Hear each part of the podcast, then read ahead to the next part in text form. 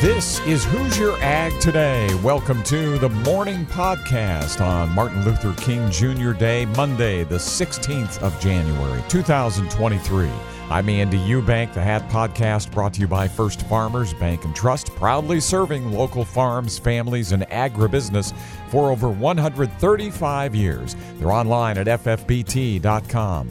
Coming up on the podcast, Eric Pfeiffer and CJ Miller with the news, including the story of an Indiana ag equipment manufacturer and a Ukrainian farmer on the difficulties of war. Hat Chief Meteorologist Ryan Martin with moisture in the forecast, likely rain.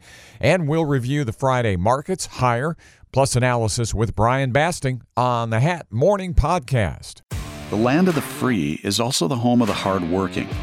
What if this is the year you take your farm operation to the next level? At First Farmers Bank and Trust, we're proud to serve the people who not only work until the sun goes down, but until the job is done. With over 135 years of commitment to agriculture, we'll find the solution that's right for your operation today and tomorrow. Visit ffbt.com to learn more. First Farmers Bank and Trust, member FDIC. The High Ground Podcast. Everything from energy and fuel. It's uh, Memorial Day weekend, going to be 87 to 89, maybe low 90s all weekend. So we thought we'd bring Scott Heine in to talk about home heat. to agriculture. Anytime we can help a farmer grow their business and meet their goals, that's a proud moment for me. And, well, other things. For some reason, like and subscribe. We don't know why, but that's important. We want you to do it on your own, but we're going to tell you. Listen now on all platforms. Farming in a War. I'm Eric Pfeiffer, and this is Hoosier Ag Today. Their farms have been bombed, dairy farmers have been bombed, dead cows, dead pigs lying all over the place. And that first hand account of what was seen in 2022 comes from Ukrainian farmer and member of the Global Farmer Network, Cornelis Kees Huizinga. That's just terrible to see. And those guys are not farming anymore, of course. It's too dangerous there. Or their fields are still mined. Ukraine lost like 20, 25% of its arable surface to the war. Huizinga has been farming for 20 years in central Ukraine, where he grows carrots, wheat, barley, canola, sugar beets, corn, sunflowers, navy beans, and raises dairy. He says so far, he's been rather fortunate compared to other farmers in the war torn country. We only had one rocket in our village. That's nothing compared to bigger cities or to farmers in the south, east, or the north of the country intentionally bombing civilian infrastructure. They are destroying the electricity infrastructure. And we have a few very big nitrogen fertilizer plants in Ukraine, and they can't work now because they don't have the electricity. And gas obviously also comes from Russia. The war put a pause on a decade long dairy operation expansion Huizinga was undertaking. After several months, he decided to resume those expansion plans, partly out of necessity. We can't sell the heifers, there's no market for it, we can't export them, we can't sell our slaughter cows really for a good price, so our existing barns are overcrowded. And partly out of optimism. Sooner or later, this war will be over. Read more with Huizinga at HoosierAgToday.com. From Ukraine to Indiana, this sounds like an all American success story. CJ Miller reports now on how one Hoosier started building large, self propelled sprayers on his own and grew that business into the largest manufacturer of mechanical drive sprayers in the world. So we actually started in a garage, really, primarily with one guy with the design. And that's Chris Phillips with Ohio Valley Ag in Greensburg, one of the dealers for Apache Sprayers, which is headquartered in Mooresville in Morgan County.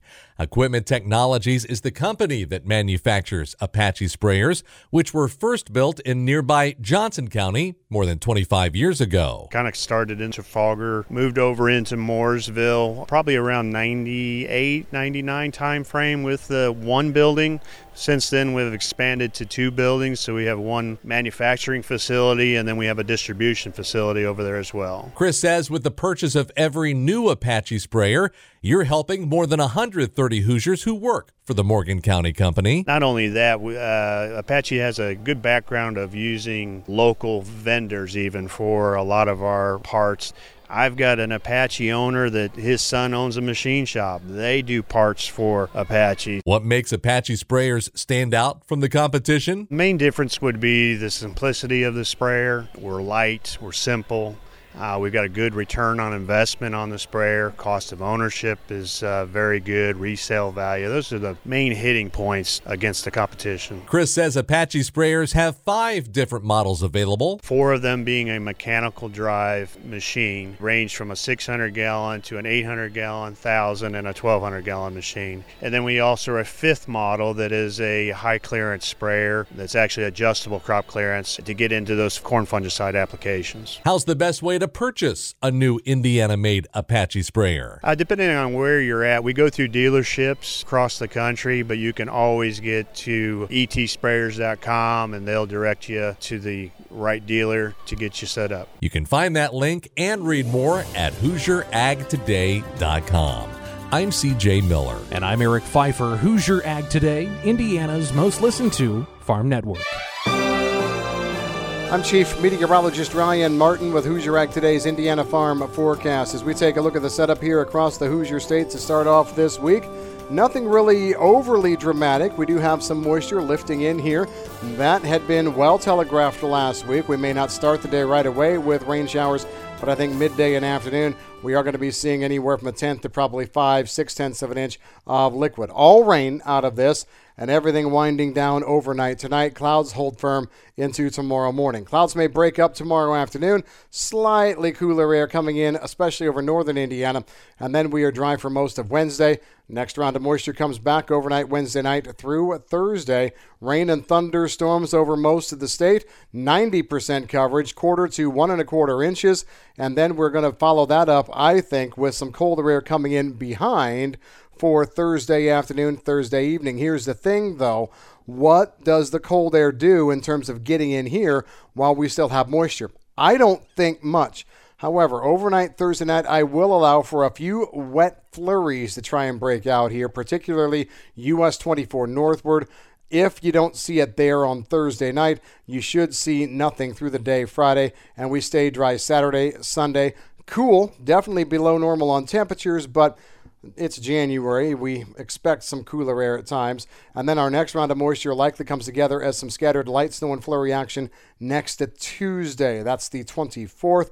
Coating to an inch or two is probably all we're looking at, liquid equivalent at least. And we follow that up with still some cold air, but no real significant precipitation. So, all things considered, this is not a bad setup, and we're definitely going to be seeing some sloppy conditions here this week. Two threats of rain, significant rain coming to the Hoosier State. I'm meteorologist Ryan Martin. Soybean futures continue the higher trend to end the week. Corn followed along. This is Hoosier Ag Today in the Friday Farm Market Review. I'm Andy Eubank, and the review is brought to you by Seed Genetics Direct, big enough to get the top corn and soybean genetics you want, and small enough to care about you. More at seedgeneticsdirect.com. We'll have the settlements shortly. First, market analysis. I secured that late in trade on Friday from Brian Basting, economist at Advance Trading. Brian, we are looking at a continuation of the rally, although somewhat muted here on Friday, the rally from Thursday after the USDA reports. And if we're going to talk about the markets here as we end the week and go into a three day weekend, we do need to talk about what USDA had in store it was uh, pretty bullish across the board when you look at corn and soybeans. Your thoughts? Yeah, probably the most shocking number, Andy, was the reduction in harvested acreage for corn uh, here in the U.S. that we saw from the USDA. Basically, they incorporated the, the effects of the drought that was seen out in Kansas, Nebraska, uh, Colorado, and South Dakota. Uh, between those four states, looking at, at around 1.6 million acres a reduction in harvest acreage uh, from what it was in the November report.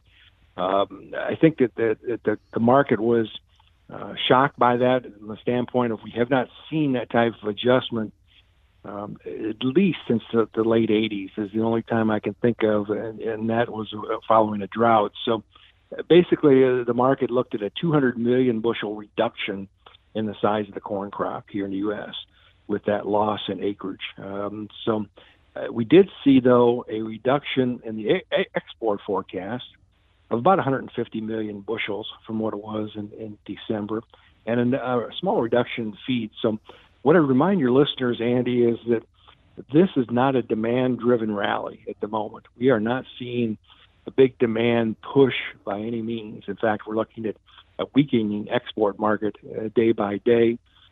Uh, Ukraine exports, for example, were increased by 3 million tons yesterday. But having said that, supply and demand do drive prices. So uh, the other bullish aspect of the report yesterday was a reduction in crops in Argentina. The USDA took it upon themselves to reduce the soybean crop uh, 4 million tons what it was in December and reduced their corn estimate 3 million tons. Now, that's a very fluid number here. We're, we're in the middle of January here. Just to remind your listeners that, that throughout Argentina, you could argue that it's the equivalent of the middle of July. Um, so we all know how quickly things can change in the middle of July in terms of, of U.S. yield prospects. Good, good timely rain uh, can really uh, add bushels, and continuation of hot, dry conditions can uh, dry conditions can subtract. But getting back to the markets, uh, supportive news there. Uh, also, I'd add Andy on the bean side, not as dramatic as corn, but they did reduce the bean crop estimate about 70 million bushel from what it was in in November.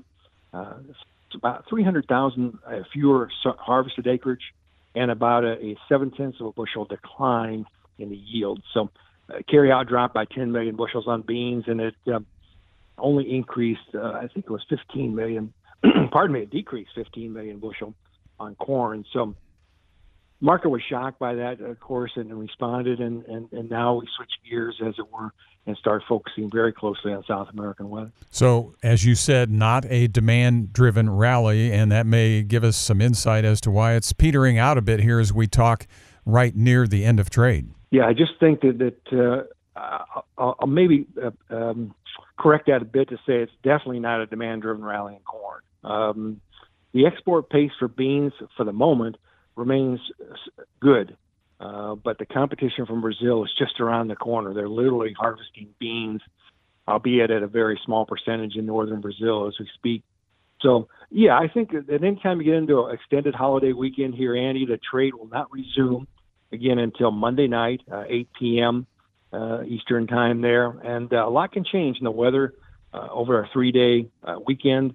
Um, so I, I think that anytime you get into to uh, uncertainty about weather, market maybe just taking a few pro- a few uh, profit taking um, if you will, uh, being seen here on Friday. Brian Basting at Advance Trading. His number 309 664 2314. On the Hat Farm Market Review, higher corn and soybeans to end the week. On Friday, March corn, 4 cents higher, about a nickel off the high. Still a gain and going to 675. May contract up 4 and a quarter, 673 and 3 quarters. July up 2 and a quarter, 663 and 3 quarters.